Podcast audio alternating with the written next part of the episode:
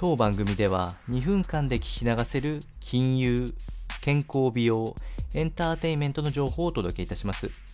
コンテンツ内容の活用方法や質問をしてみたい方は月額サブスクリプションモデルのオンラインミーティングをご用意してありますので概要欄よりご確認ください。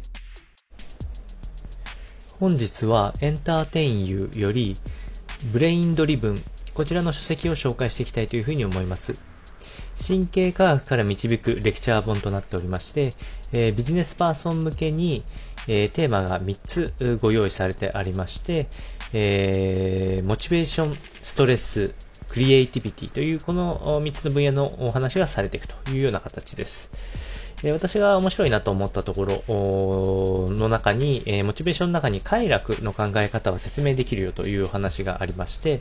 え、実は痛みと快楽を得る構造はどちらも同じというふうに言われておりまして、わかりやすいものは、あ激辛の食べ物を常に食べ続ける方いらっしゃるかと思うんですけれども、えー、あれは辛みという痛みがあるんですけれども、その後来る快楽っていうのは、基本的に同じものになっておりまして、この苦痛と快楽の差、痛みを伴ったりするときに、強くドーパミンを感じるので快楽につながるというふうに言われております。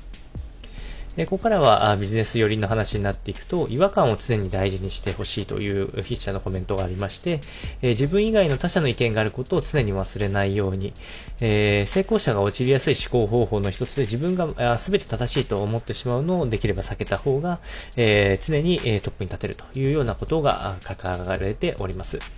そしてストレスマネジメント、こちらについては、できるだけ適切なストレスを受けるように心がけると、記憶力、集中力、思考力が向上するという結果が出ておりますので、